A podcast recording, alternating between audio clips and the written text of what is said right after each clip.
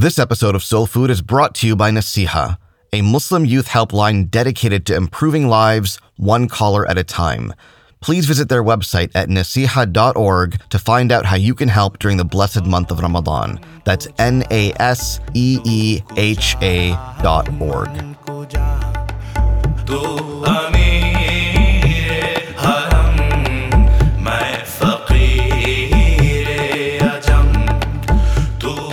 Bismillah, alhamdulillah, walhamdulillah, wassalatu wassalamu ala rasulillah. They say just as our bodies need nourishment to survive, our souls need to be nourished as well. But the question is, how often do we feed our souls? Welcome to Soul Food, a podcast about spiritual refinement. My name is Amjad Tarsin, and I invite you to embark with me on this journey inward to work on our souls.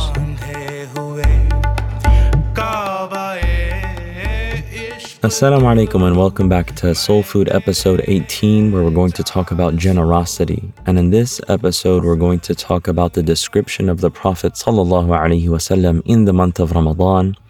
We're going to talk about seeking refuge from miserliness, and we're going to talk about the relationship between courage and generosity. The companions, they said that the Prophet, peace and blessings be upon him, in the month of Ramadan, that he would read the Quran every night with the angel Gabriel. I believe we mentioned this hadith before that the Prophet ﷺ and the angel Gabriel would recite the Quran and recite the words of God together.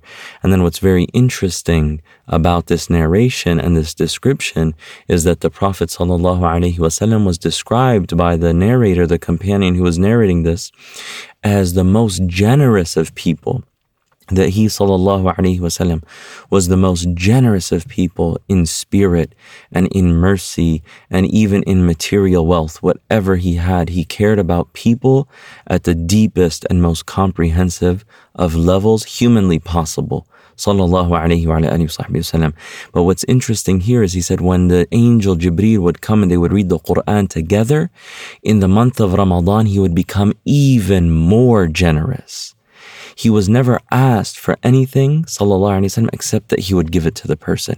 If someone came and said, I really like the cloak that you're wearing, can you give it to me? Even if it was brand new, the Prophet would give it to the person. He would always be extremely magnanimous and gracious with people, sallallahu alaihi wasallam, and he became even more so in the month of Ramadan. That his practice his way of being sallallahu alaihi wasallam is that he would never sleep with even one coin left in his house. He would always find someone in need to give it to. So this teaches us and it shows us the relationship between spiritual elevation and spiritual purification and the, the closer that you get to Allah subhanahu wa ta'ala through worship and reading the Quran and increased faith the more that you care about others and the more that you sincerely desire good for others. And Ramadan is the month where all good deeds are multiplied. And every good deed, it has a particular spiritual impact and benefit.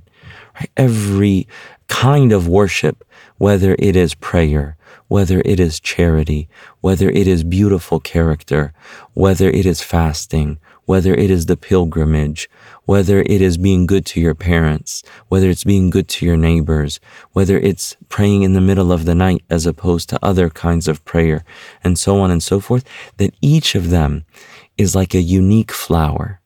The scholars say that it has a unique smell, or another way to look at it is that it's like a unique fruit, and each one has particular vitamin content, vitamin that will boost your soul.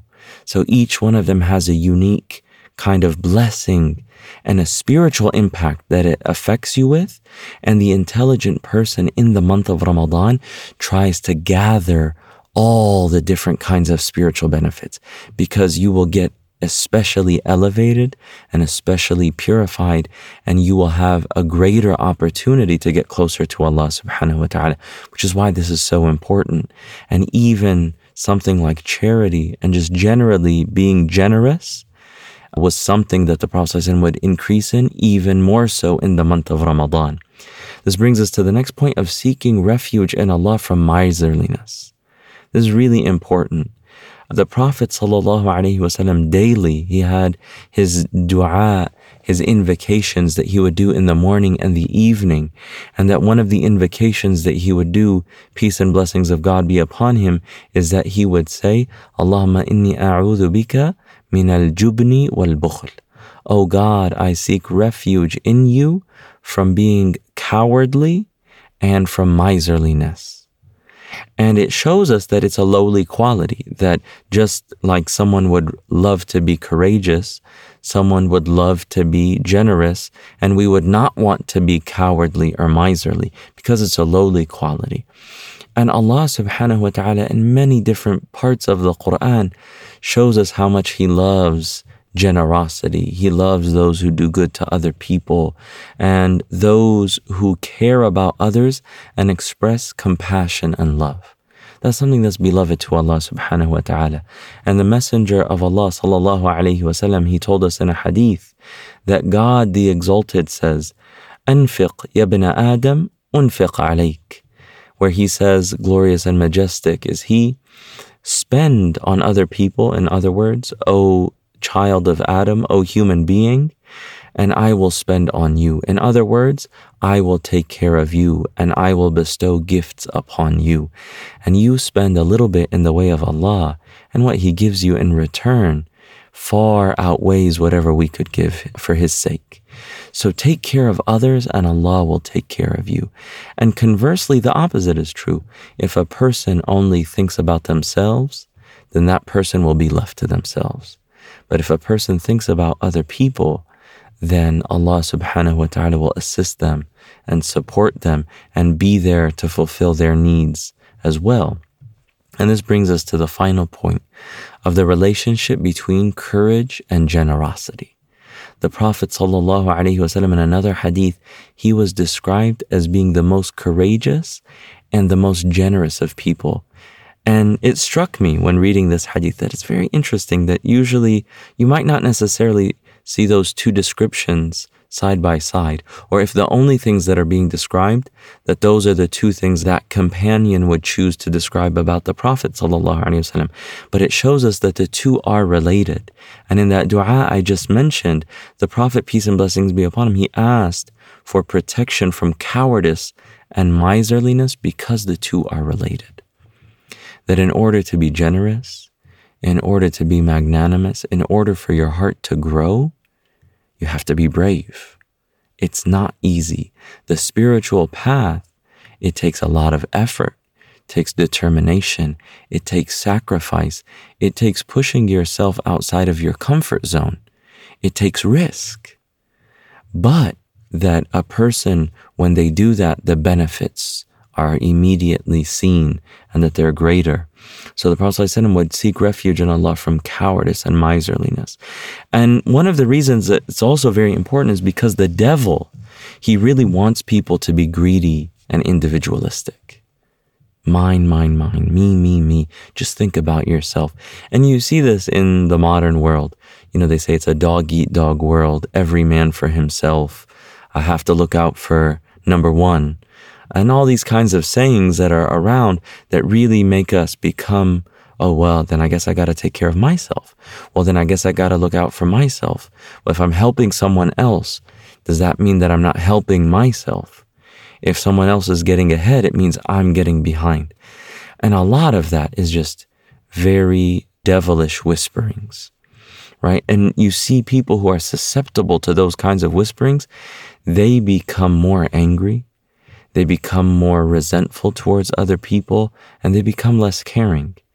And one of the things that the Prophet ﷺ teaches us is that your wealth is not diminished by charity. Someone says, Well, if I look out for someone, then who's going to look out for me? Allah subhanahu wa ta'ala is going to look out for you.